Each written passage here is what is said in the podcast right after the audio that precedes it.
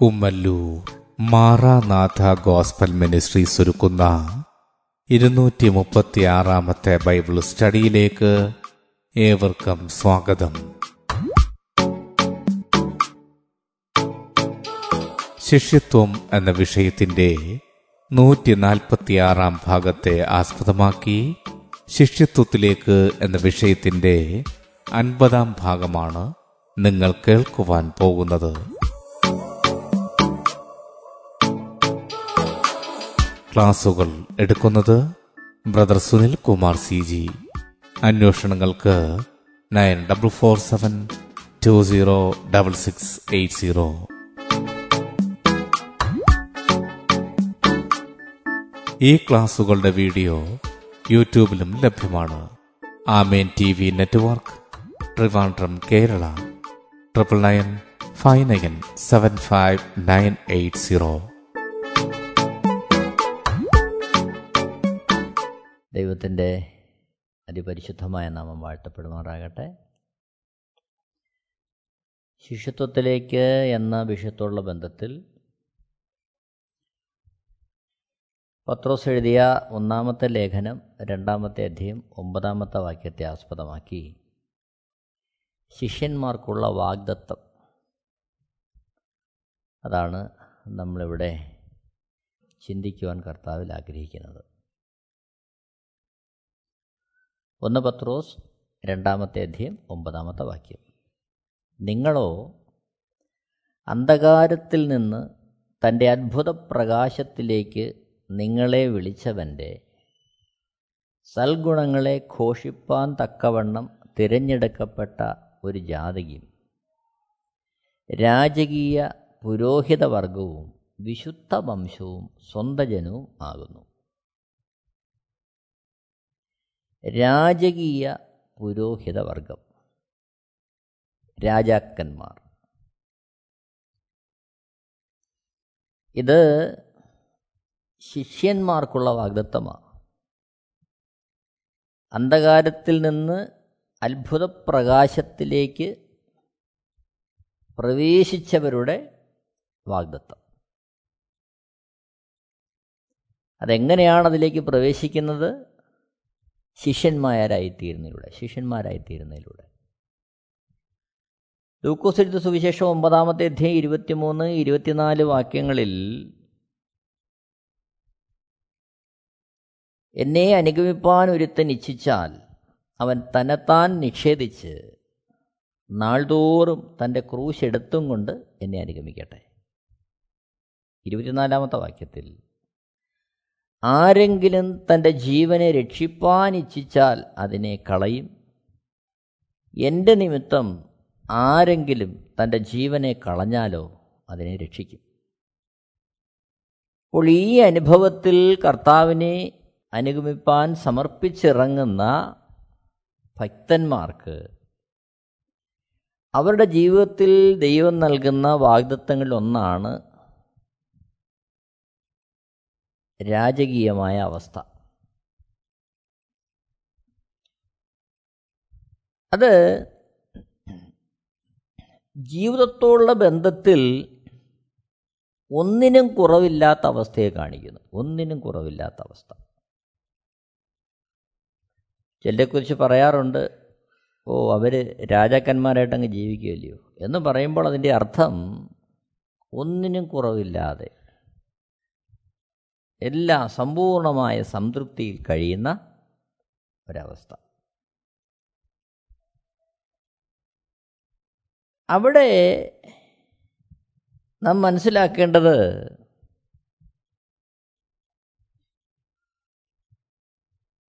ആഗ്രഹിക്കുന്നതും അല്ലെങ്കിൽ ആവശ്യപ്പെടുന്നതും എല്ലാം നൽകി അത്തരത്തിൽ നടത്തുന്ന ഒരു അനുഭവമല്ല ആ അവസ്ഥ. അത് നമ്മൾ മനസ്സിലാക്കണം വിശുദ്ധ വേദപുസ്തകത്തിൽ. കാരണം കർത്താവിനെ അനുഗമിച്ചവരുടെ പട്ടിക പരിശോധിക്കുമ്പോൾ പത്രോസ് തനിക്കുണ്ടായിരുന്ന വള്ളവും വലയും വിട്ട് കർത്താവിനെ അനുഗമിക്കുകയാണ്. അന്ത്രയോസും അങ്ങനെ തന്നെ. യാക്കോവും യോഹന്നാനും ഒക്കെ അങ്ങനെ തന്നെ. ചുങ്കക്കാരനായിരുന്ന മത്തായി അത്തരത്തിൽ കർത്താവിനെ അനുഗമിക്കുകയാണ്. ലൂക്കോസിന്റെ സുവിശേഷത്തിൽ കാണുന്ന സക്കായി തന്റെ വസ്തുക്കളിൽ പാതി വിറ്റ് ദരിദ്രർക്ക് കൊടുക്കുന്നു. താൻ ചതിവായി എന്തെങ്കിലും വാങ്ങിയിട്ടുണ്ടെങ്കിൽ അതിന്റെ നാല് മടങ്ങ് മടക്കി കൊടുക്കുന്നു എന്ന് പറഞ്ഞ് കർത്താവിനെ അനുഗമിക്കാൻ തയ്യാറാകുകയാണ്. ആ അനുഭവങ്ങളുടെ വെളിച്ചത്തിൽ നാം പരിശോധിക്കുമ്പോൾ കർത്താവിനെ അനുഗമിക്കാൻ ഇറങ്ങിയവർ ഭൗതികമായ സ്ഥാനമാനങ്ങളോടും സമ്പത്തിനോടും സുഖസൗകര്യങ്ങളോടുമുള്ള ആ ആർത്തിയിൽ നിന്ന് അവർ പിന്നോക്കം പോകുന്നതായിട്ട് നമ്മൾ കാണുന്നുണ്ട്. അതാണ് അതിന്റെ അവസ്ഥ.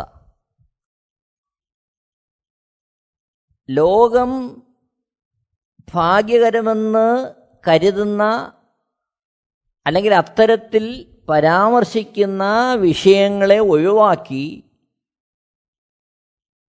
ലാളിത്യത്തിന്റെ അനുഭവത്തിലേക്ക് അവരവരുടെ ജീവിതത്തെ നയിക്കുന്നതായിട്ട് നമ്മൾ കാണുന്നുണ്ട്. അവിടെയാണ് അവർ രാജകീയമായ അവസ്ഥയിൽ ജീവിക്കുന്നത്. കാരണം ഒന്നിനും കുറവില്ല. കാരണം എന്താ? അവർ തങ്ങളെ തന്നെ ആ ലാളിത്യത്തിലേക്ക് അവർ ഒതുക്കുന്നു. അത് നിർബന്ധം കൊണ്ടല്ല ബാഹ്യമായ സമ്മർദ്ദം കൊണ്ടല്ല മറിച്ച് ഈ ലോകം അവർക്ക് യോഗ്യമല്ല എന്നും അവരുടെ പൗരത്വം സ്വർഗമാണെന്ന് തിരിച്ചറിഞ്ഞ് അതിലേക്കുള്ള പ്രയാണത്തിൽ അവരതിനായി തങ്ങളെ തന്നെ ഒരുക്കുകയാണ് അവിടെയാണ് അവർ ജീവിതത്തോടുള്ള ബന്ധത്തിൽ രാജകീയമായ അവസ്ഥ അനുഭവിക്കുന്നത്. ഭക്തന്മാരുടെ എല്ലാം ജീവിതത്തിൽ നമ്മളത് കാണുന്നുണ്ട്.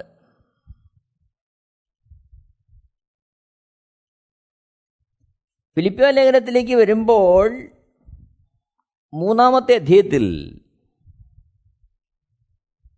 കർത്താവിനെ അനുഗമിക്കുവാൻ വേണ്ടി ജീവിതം സമർപ്പിച്ചിറങ്ങിയ പൗലോസിന്റെ ജീവിതാനുഭവം നമ്മൾ കാണുകയാണ്.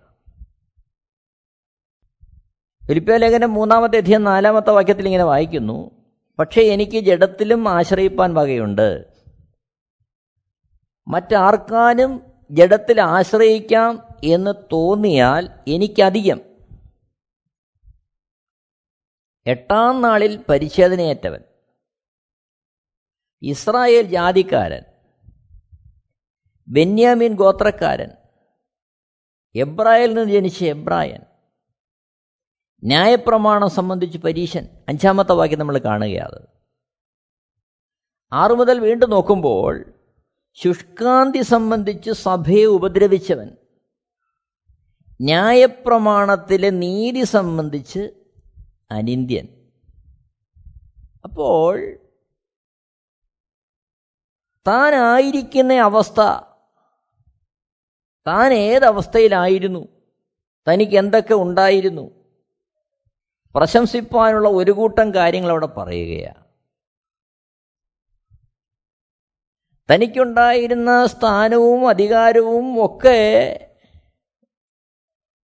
പൗലോസ് അവിടെ വെളിപ്പെടുത്തുകയാണ് ഇതൊക്കെ ഉണ്ടായിരുന്നവരായിരുന്നു താൻ.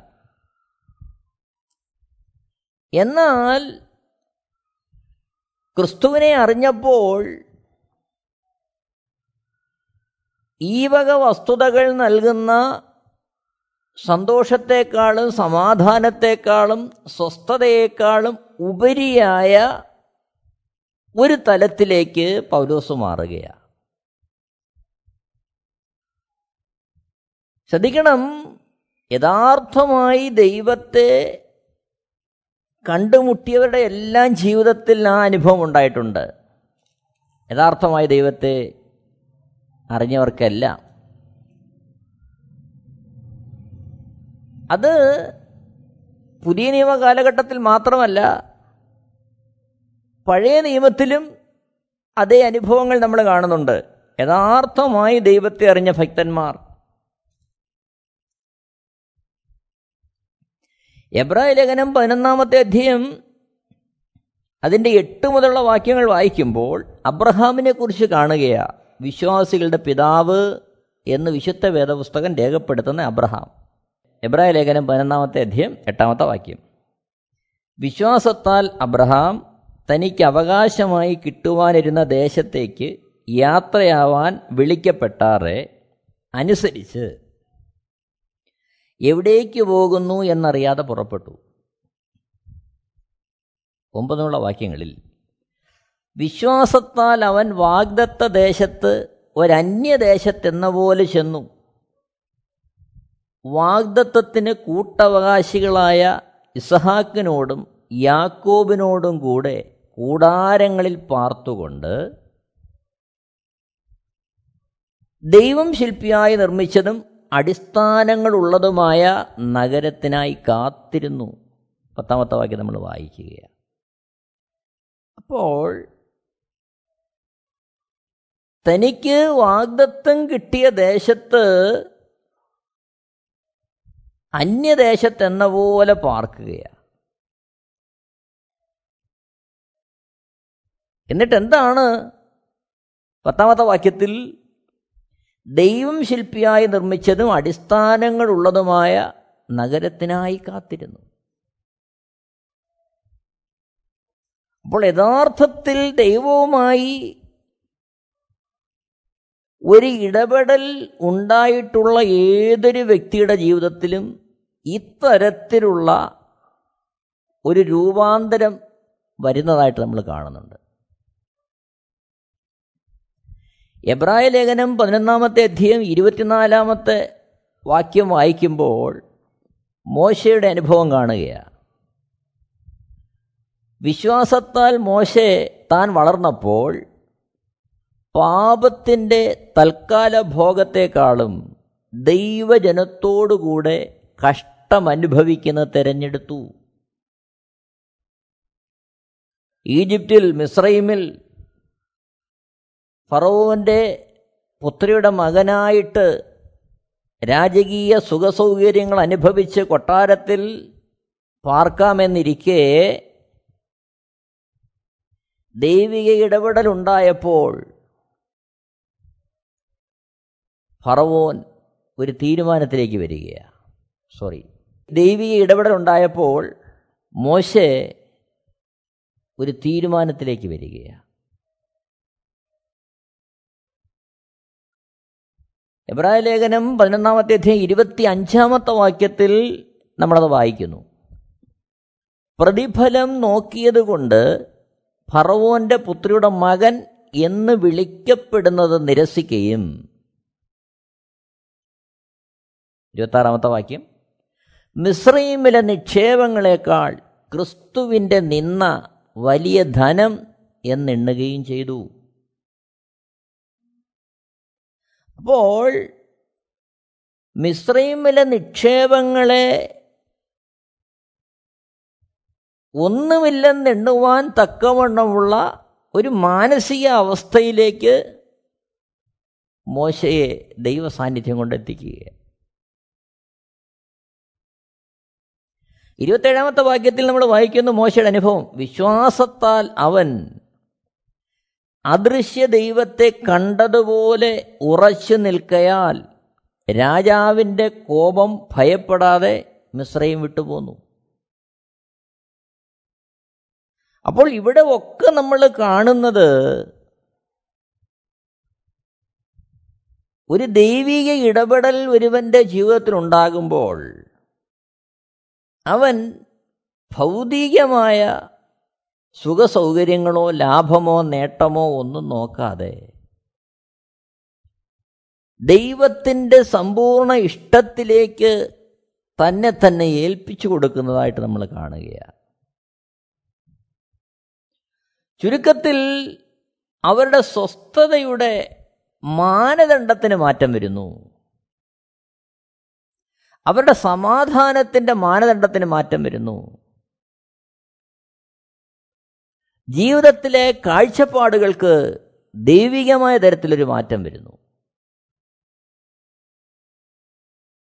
ലോകത്തെ സംബന്ധിച്ച് സുഖസൗകര്യങ്ങൾ കൂടുമ്പോൾ സമ്പത്ത് കൂടുമ്പോൾ ജീവിത സംവിധാനങ്ങൾ സുഖകരമായ അവസ്ഥയിലേക്ക് മാറുമ്പോൾ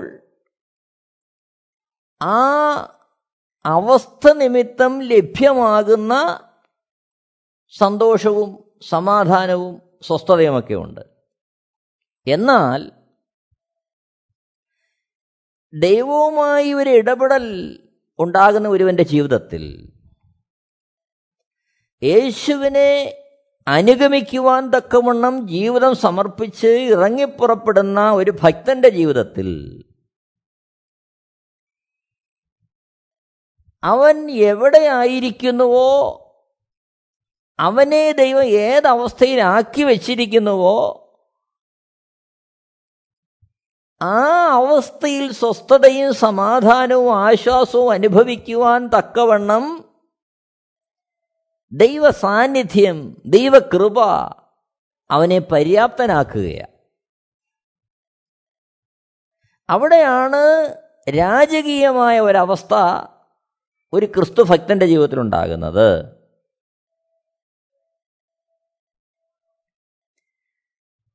എന്നാൽ അതേസമയം ഒരു ഭക്തന്റെ ജീവിതത്തിലെ അടിസ്ഥാന വിഷയങ്ങളെ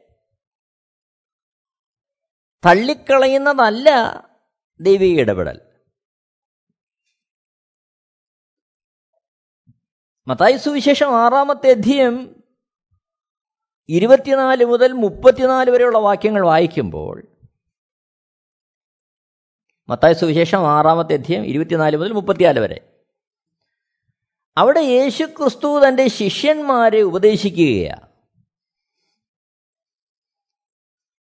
മുപ്പത്തി ഒന്ന് മുതൽ മുപ്പത്തി മൂന്ന് വരെയുള്ള വാക്യങ്ങളിൽ നമ്മൾ കാണുന്നുണ്ട്. ആകയാൽ നാം എന്ത് തിന്നും എന്തു കുടിക്കും എന്തുടുക്കും എന്നിങ്ങനെ നിങ്ങൾ വിചാരപ്പെടരുത്.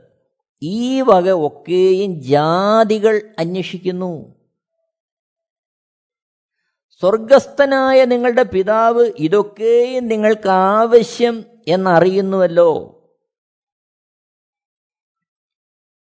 മുപ്പത്തിമൂന്നാമത്തെ വാക്യത്തിലേക്ക് വരുമ്പോൾ മുമ്പേ അവന്റെ രാജ്യവും നീതിയും അന്വേഷിപ്പിൻ അതോടുകൂടെ ഇതൊക്കെയും നിങ്ങൾക്ക് കിട്ടും. അപ്പോൾ കഴിക്കാനുള്ളതും കുടിക്കാനുള്ളതും ഉടുക്കാനുള്ളതും നമുക്ക് ദാനമായി തരുന്ന ദൈവിക വാഗ്ദത്വം അവിടെ കിടക്കുകയാണ്. അപ്പോൾ ഏതവസ്ഥയിലും തനിക്കത് ലഭ്യമാക്കുന്ന ദൈവിക ഇടപെടൽ ഉള്ളതുകൊണ്ട് ഒരു ക്രിസ്തുഭക്തൻ അവന്റെ ജീവിതത്തിന്റെ ഏത് മേഖലയിലും അവനീ സ്വസ്ഥത അനുഭവിക്കുവാനാണ് ദൈവവനെ വിളിച്ചിരിക്കുന്നത്. മത്തായി സുവിശേഷം പതിനേഴാമത്തെ അധ്യയം അതിന്റെ ഇരുപത്തിനാല് മുതൽ ഇരുപത്തിയേഴ് വരെയുള്ള വാക്യങ്ങൾ വായിക്കുമ്പോൾ മത്തായ സുവിശേഷം പതിനേഴാമത്തെ അധ്യയം ഇരുപത്തിനാല് മുതൽ ഇരുപത്തിയേഴ് വരെയുള്ള വാക്യങ്ങൾ. അവിടെ കരം പിരിക്കുവാൻ എത്തുന്നവർ പത്രോസിനെ സമീപിക്കുകയാണ്. എന്നാൽ ആ സമയം അവർക്ക് കരം കൊടുക്കുവാൻ പത്രോസിന്റെ പക്കൽ ഒന്നും ഇല്ല എന്ന് നമ്മൾ വായിക്കുന്നുണ്ട്. നോക്കണം മത്തായി സുവിശേഷം പതിനേഴാം അധ്യയം ഇരുപത്തിനാല് തുടങ്ങി ഇരുപത്തിയേഴുള്ള വാക്യങ്ങൾ. ഇരുപത്തിനാലാമത്തെ വാക്യത്തിൽ നമ്മൾ വായിക്കുന്നു അവർ കഫർണഹൂമിലെത്തിയാറെ ദിദ്രമപ്പണം വാങ്ങുന്നവർ പത്രോസിന്റെ അടുക്കൽ വന്നു. നിങ്ങളുടെ ഗുരു ദിദ്രമപ്പണം കൊടുക്കുന്നില്ലയോ എന്ന് ചോദിച്ചതിന് ഊവ് എന്നവൻ പറഞ്ഞു. അപ്പോൾ അവിടെ കരം കൊടുക്കണം. എന്നാൽ ആ ഭാഗത്ത് നമ്മൾ വായിക്കുന്നത് അത് കൊടുക്കുവാൻ തക്കവണ്ണം പത്രോസിന്റെ വെക്കലില്ല. എന്നാൽ അതിന് പരിഹാരം എന്നവണ്ണം കർത്താവ് ചെയ്യുന്ന കാര്യം ഇരുപത്തിയേഴാമത്തെ വാക്യം നമ്മൾ കാണുന്നു. നാം അവർക്ക് ഇടർച്ച വരുത്താതിരിക്കേണ്ടതിന് നീ കടലിലേക്ക് ചെന്ന് ചൂണ്ടലിട്ട് ആദ്യം കിട്ടുന്ന മീനിനെ എടുക്ക. അതിന്റെ വായ് തുറക്കുമ്പോൾ ഒരു ചതുർദ്രഹ്മപ്പണം കാണും. അതെടുത്ത് എനിക്കും നിനക്കും വേണ്ടി കൊടുക്ക എന്ന് പറഞ്ഞു. അപ്പോൾ അടിസ്ഥാന ആവശ്യമാണത്. കാരണം ഏത് മാനുഷിക നിയമങ്ങൾക്കും കീഴടങ്ങിയിരിക്കുവാൻ ദൈവവചനം നമ്മളെ ഉപദേശിക്കുന്നുണ്ട്. യേശുവിനെ സംബന്ധിച്ച് അവിടുന്ന് സൃഷ്ടാവാണ്. അതുകൊണ്ട് തന്നെ ആ കരം കൊടുക്കുന്നതിൽ നിന്ന് ഒഴിവാകുവാൻ തനിക്ക് എല്ലാ തരത്തിലും സാധിക്കും. അതിനുള്ള ആ സ്ഥാനവും മാനവും അധികാരവും ഒക്കെ യേശുവിനുണ്ട്. എന്നാൽ എല്ലാ മാനുഷിക നിയമങ്ങൾക്കും കർത്താവിൽ ദൈവത്തിനൊത്തവണ്ണം കീഴടങ്ങണം എന്നുപദേശിക്കുന്ന യേശു ക്രിസ്തു കരം കൊടുക്കുവാൻ തക്കുള്ള വഴിയെ തുറക്കുകയാണ് ഇത് വെളിപ്പെടുത്തുന്നത് ഒരു ക്രിസ്തുഭക്തന്റെ ജീവിതത്തിലെ അടിസ്ഥാന ആവശ്യങ്ങളെ കരുതുന്ന ദൈവിക ഇടപെടൽ നമ്മൾ കാണുന്നു. യാക്കോബിന്റെ ലേഖനത്തിലേക്ക് വരുമ്പോൾ ഒന്നാമത്തെ അധ്യയം പതിനേഴാമത്തെ വാക്യത്തിൽ എല്ലാ നല്ല ദാനവും തികഞ്ഞവരുമൊക്കെയും ഉയരത്തിൽ നിന്ന് വെളിച്ചങ്ങളുടെ പിതാവിങ്കിൽ നിന്ന് ഇറങ്ങി വരുന്നു. അവന് വികാരമോ ഗതിഭേദത്താലുള്ള ആച്ഛാദനമോ ഇല്ല. അപ്പോൾ ജീവിതത്തിന്റെ വേളകളിൽ കരുതുന്ന വഴി നടത്തുന്ന കാര്യങ്ങളെ സാധിപ്പിക്കുന്ന ന്യായമായ ആവശ്യങ്ങളെ നിറവേറ്റുന്ന ദൈവിക ഇടപെടൽ നമ്മൾ കാണുകയാണ്. എന്നാൽ പൗലോസിന്റെ ജീവിതത്തിലേക്ക് വരുമ്പോൾ താൻ തനിക്ക് ലാഭമായിരുന്നതെല്ലാം ഉപേക്ഷിച്ച് കർത്താവിനെ അനുഗമിക്കുന്നതായിട്ട് കാണുന്നുണ്ട്. ശിഷ്യന്മാരെല്ലാം അത്തരത്തെ അനുഗമിച്ചവരാ. നമ്മളെക്കുറിച്ചും കർത്താവ് ആഗ്രഹിക്കുന്ന മറ്റൊന്നുമല്ല. അതിന്റെ അർത്ഥം നാം ജോലി ചെയ്യേണ്ടെന്നോ ഭവനം പണിയണ്ടെന്നോ ഒന്നുമല്ല. പക്ഷേ നാം ഇതെല്ലാം ചെയ്യുമ്പോൾ ഓർക്കുക നാം വിലയ്ക്ക് വാങ്ങപ്പെട്ടവരാണ്. നാഥന്റെ ഇഷ്ടമാണ് നമ്മുടെ ജീവിതത്തിൽ നിറവേറേണ്ടത്. ദൈവരാജ്യത്തിന്റെ വക്താക്കളായിരിക്കണം നാം. അതിനുവേണ്ടി ഉതകുന്നതായിരിക്കണം നമുക്കുള്ളതെല്ലാം. ആ ഒരു കാഴ്ചപ്പാടും സമർപ്പണവും തിരിച്ചറിവും നമുക്കെല്ലാവർക്കും ഉണ്ടാകേണ്ടത് ആവശ്യമാണ്. അപ്പോൾ ഫിലിപ്പിയ ലേഖനം മൂന്നാമത്തെ അധ്യയത്തിലേക്ക് വരുമ്പോൾ അതിന്റെ ഏഴാമത്തെ വാക്യത്തിൽ പൗലോസ് പറയുന്നു എങ്കിലും എനിക്ക് ലാഭമായിരുന്നതൊക്കെയും ഞാൻ ക്രിസ്തു നിമിത്തം ഛേദമെന്നെണ്ണിയിരിക്കുന്നു ഫിലിപ്പിയ ലേഖനം മൂന്നാമത്തെ അധ്യയം നാലുമുള്ള വാക്യങ്ങൾ വായിക്കുമ്പോൾ തനിക്കുള്ള എല്ലാ പദവികളെക്കുറിച്ചും അവിടെ എഴുതിയിരിക്കുകയാണ്. അപ്പോസപ്രവൃത്തി നമ്മൾ വായിക്കുന്നുണ്ട്. ഗമാലിയലിന്റെ പാദപീഠത്തിലിരുന്ന് ന്യായപ്രമാണം അഭ്യസിച്ചവനാണ് പൗലോസ്. അതുമല്ല മഹാപുരോഹിതന്റെ പക്കൽ നിന്ന് പത്രം വാങ്ങിക്കൊണ്ടുപോയി ശിഷ്യന്മാരെ കൊല്ലുവാൻ മുടിച്ചു കളയുവാൻ തക്കവണ്ണമുള്ള അധികാരമുള്ളവനായിരുന്നു പൗലോസ്. എന്നാൽ ഫിലിപ്പേലകന്റെ മൂന്നിന്റെ ഏഴിൽ പറയുന്നു എങ്കിലും എനിക്ക് ലാഭമായിരുന്നതൊക്കെയും ഞാൻ ക്രിസ്തു നിമിത്തം ഛേദമെന്നെണ്ണിയിരിക്കുന്നു എട്ടാമത്തെ വാക്യത്തിൽ അത്രയുമല്ല എന്റെ കർത്താവായ ക്രിസ്തുവേശുവിനെക്കുറിച്ചുള്ള പരിജ്ഞാനത്തിന്റെ ശ്രേഷ്ഠ നിമിത്തം ഞാൻ ഇപ്പോഴും എല്ലാം ചെയ്തമെന്നെണ്ണുന്നു അപ്പോൾ തനിക്ക് ലാഭമായിരുന്നതെല്ലാം ചെയ്തമെന്നെണ്ണി കർത്താവിനെ അനുഗമിക്കുന്ന പൗലോസിനെ കാണുകയാണ്. മാത്രമല്ല അത്തരത്തിൽ തങ്ങൾക്കുണ്ടായിരുന്നതിനെ എല്ലാം വിട്ടുകളഞ്ഞ് യേശുവിനെ അനുഗമിക്കുന്ന ശിഷ്യന്മാരുടെ ഗണത്തെ നമ്മൾ അപ്പോസൽ പ്രവൃത്തിയിലും സുവിശേഷത്തിലും ഒക്കെ നമ്മൾ കാണുകയാണ്. എന്നാൽ ഈ രാജകീയമായ സ്വസ്ഥത അവർക്ക് എവിടുന്നാണ് ലഭിക്കുന്നത്? ദൈവാത്മാവിനാണ് ലഭിക്കുന്നത്. എബ്രായ ലേഖനം നാലാമത്തെ അധ്യയം ഒന്ന് മുതലുള്ള വാക്യങ്ങളിൽ നമ്മൾ കാണുകയാണ് അവന്റെ സ്വസ്ഥതയിൽ പ്രവേശിപ്പാനുള്ള വാഗ്ദത്തം ശേഷിച്ചിരിക്കിയാൽ നിങ്ങളിൽ ആർക്കെങ്കിലും അത് ലഭിക്കാതെ പോയി എന്ന് വരാതിരിപ്പാൻ നാം ഭയപ്പെടുക. അതിന്റെ രണ്ടാമത്തെ വാക്യത്തിൽ ഇസ്രയേൽ ജനത്തിന്റെ അനുഭവത്തെ ഉദ്ധരിച്ച് പറയുകയാണ് അവരെ പോലെ നാമും ഒരു സദ്വർത്തമാനം കേട്ടവരാകുന്നു എങ്കിലും കേട്ടവരിൽ വിശ്വാസമായി പരിണമിക്കായ കൊണ്ട് കേട്ട വചനം അവർക്ക് ഉപകാരമായി വന്നില്ല. അപ്പോൾ കേൾക്കുന്ന വചനത്തിൽ നിന്ന് ദൈവിക വചനത്തിന്റെ ഇടപെടലിലൂടെ അനുഭവിക്കേണ്ടുന്ന ഒരു സ്വസ്ഥതയെക്കുറിച്ച് അവിടെ പറയുകയാണ്. ആ ഒരു സ്വസ്ഥതയാണ് ഒരു ക്രിസ്തുഭക്തനെ നയിക്കുന്നത്. പൗലോസിന്റെ ജീവിതത്തിൽ വരുമ്പോൾ ഫിലിപ്പിയ ലേഖനം നാലാമത്തെ അധ്യയം അതിന്റെ പതിനൊന്ന് മുതലുള്ള വാക്യങ്ങൾ വായിക്കുമ്പോൾ നമ്മൾ കാണുന്നുണ്ട്. പതിനൊന്നാമത്തെ വാക്യത്തിൽ ഉള്ള അവസ്ഥയിൽ അലംഭാവത്തോടിരിപ്പാൻ ഞാൻ പഠിച്ചിട്ടുണ്ട്. അതതിന്റെ കാര്യം. ഏതവസ്ഥയിലൂടെ കടന്നു പോകുന്നോ ആ അവസ്ഥയിൽ സന്തോഷത്തോടെ സ്വസ്ഥതയോടെ ആയിരിക്കുവാൻ പരിശുദ്ധാത്മാവ് അഭ്യസിപ്പിക്കുകയാണ്. പന്ത്രണ്ടാമത്തെ വാക്യത്തിൽ താഴ്ചയിലിരിപ്പാനും സമൃദ്ധിയിലിരിപ്പാനും എനിക്കറിയാം. തൃപ്തനായിരിക്കാനും വിശന്നിരിപ്പാനും സമൃദ്ധിയിലിരിപ്പാനും ബുദ്ധിമുട്ട് അനുഭവിപ്പാനും എല്ലാം ഞാൻ ശീലിച്ചിരിക്കുന്നു. ഇതെങ്ങനാണ് ഇതിന് കഴിയുന്നത്? പതിമൂന്നാമത്തെ വാക്യത്തിൽ ഫിലിപ്പിയ ലേഖനം നാലിന്റെ പതിമൂന്നിൽ എന്നെ ശക്തനാക്കുന്നവൻ മുഖാന്തരം ഞാൻ സകലത്തിനും മതിയാകുന്നു. അപ്പോൾ എന്നെ കേൾക്കുന്ന പ്രിയരെ ശ്രദ്ധിക്കണമേ. ഈ ദൈവ സാന്നിധ്യമാണ് അവർക്ക് ആ സമാധാനം നൽകുന്നത്.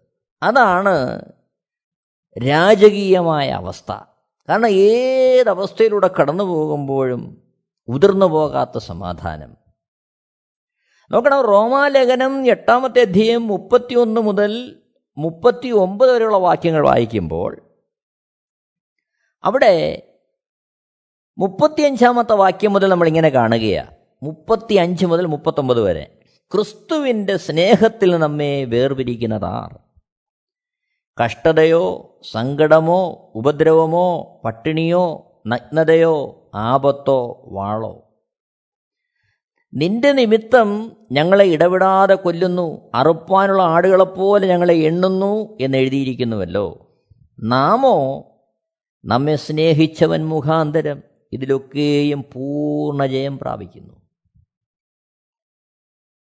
മരണത്തിനോ ജീവനോ ദൂതന്മാർക്കോ വാഴ്ചകൾക്കോ അധികാരങ്ങൾക്കോ ഇപ്പോഴുള്ളതിനോ വരുവാനുള്ളതിനോ ഉയരത്തിനോ ആഴത്തിനോ മറ്റ് യാതൊരു സൃഷ്ടിക്കോ നമ്മുടെ കർത്താവായ യേശുക്രിസ്തുവിലുള്ള ദൈവസ്നേഹത്തിൽ നിന്ന് നമ്മെ വേർപിരിപ്പാൻ കഴിയുകയില്ല എന്ന് ഞാൻ ഉറച്ചിരിക്കുന്നു. ഇതാണ് അതിന്റെ കാര്യം. സമ്പൂർണമായി സ്നേഹത്താൽ ചേർത്തണച്ച് ആയിരിക്കുന്ന ഏത് സാഹചര്യങ്ങളിലും ഉതിർന്നു പോകാത്ത സമാധാനവും സ്വസ്ഥതയും നൽകി. ബലത്തോടെ നടത്തുന്ന കർത്താവ്. അവിടെയാണ് രാജകീയമായ അനുഭവം ഒരു ക്രിസ്തുഭക്തൻ അനുഭവിക്കുന്നത്. പ്രിയരെ വിശുദ്ധന്മാരുടെ ജീവിതം പരിശോധിക്കുമ്പോൾ നമുക്ക് കാണാൻ കഴിയുന്നത് അതാ. അവർ ഈ ലോകത്തിൽ ലോകത്തിന് വേണ്ടി ഓടിയവരല്ല. അവർ ഈ ലോകം അവർക്ക് യോഗ്യമല്ല എന്ന് കരുതി ആ ഉറപ്പിൽ കർത്താവിനെ അനുഗമിക്കാൻ ഉറച്ചവരാ. എന്നെ കേൾക്കുന്ന പ്രിയ സഹോദരങ്ങളെ നമുക്കൊരു നിമിഷം നമ്മുടെ ജീവിതത്തെ നമുക്കൊന്ന് പരിശോധിക്കാം. ദൈവജനത്തിന്റെ മുമ്പാകെ നമ്മളെ തന്നെ സമർപ്പിക്കാം. നമുക്കൊരു തീരുമാനമെടുക്കാം. നമ്മളെ വിളിച്ചിരിക്കുന്ന നാഥന്റെ ഇഷ്ടത്തിനൊത്തവണ്ണം ജീവിച്ച് അവിടത്തേക്കായി നമ്മുടെ ജീവിതത്തെ സമർപ്പിച്ച് മുന്നേറാൻ. നമുക്ക് നമ്മളെ തന്നെ സമർപ്പിക്കാം. ദൈവത്തിന്റെ ധന്യമായ നാമം വാഴ്ത്തപ്പെടുമാറാകട്ടെ. ദൈവം എല്ലാവരെയും ധാരാളമായിട്ട് അനുഗ്രഹിക്കുമാറാകട്ടെ. ആമേ എയ്മൻ T V network Christian internet channel സുവിശേഷീകരണത്തിന്റെ വ്യത്യസ്ത മുഖം തേടിയുള്ള യാത്ര YouTube and Facebook. Amen T V network Trivandrum Kerala. ഞങ്ങളുടെ വിലാസം Maranatha gospel ministries Marankuzhi Kummallur P O Kollam. ആറ് ഒൻപത് ഒന്ന് അഞ്ച് ഏഴ് മൂന്ന്. അന്വേഷണങ്ങൾക്ക് nine double four seven two zero double six eight zero